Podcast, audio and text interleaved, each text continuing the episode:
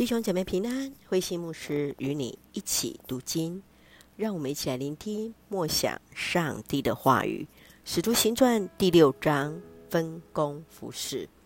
使徒行传第六章到第七章是论到执事的设立和司提反的殉道。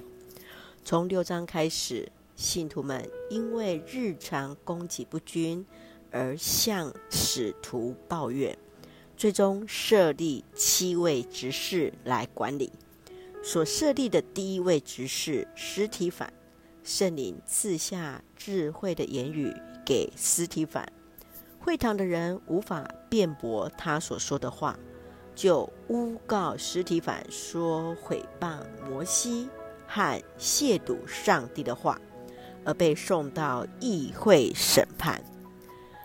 让我们一起来看这段经文与默想，请我们一起来看第六章第三节：要从你们当中选出七个有名望、受圣灵充满、又有智慧的人，让他们来负责这事务。至于我们，我们要专心于祷告和传道的任务。当有人向使徒发怨言，忽略当中弱势者的需要。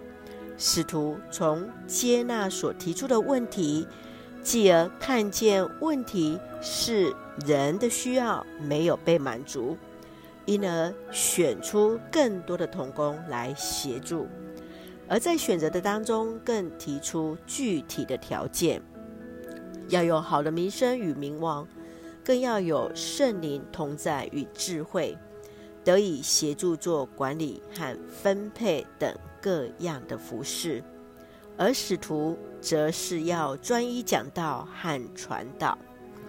亲爱的弟兄姐妹，你从使徒处理群众的抱怨当中，与服侍者的条件里学习到什么呢？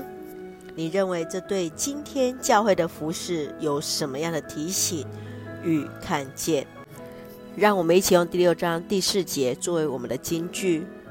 我们要专心于祷告和传道的任务。是的，这是在初代教会使徒们面对人的需要而做的分工。让我们一起学习与祷告，一起用这段经文来祷告。亲爱的天父上帝，谢谢主，让我们从主的话语重新得力。求主帮助我们，不仅有乐意的心来服侍你，更要领受从主所赐的圣灵。做有智慧的人，荣耀主名。感谢主赐福所爱的家人，身心灵健壮，使用我们做上帝恩典的出口，恩待我们的国家台湾有主的掌权。感谢祷告是奉靠主耶稣的圣名求，阿门。弟兄姐妹，愿上帝的平安与你同在，大家平安。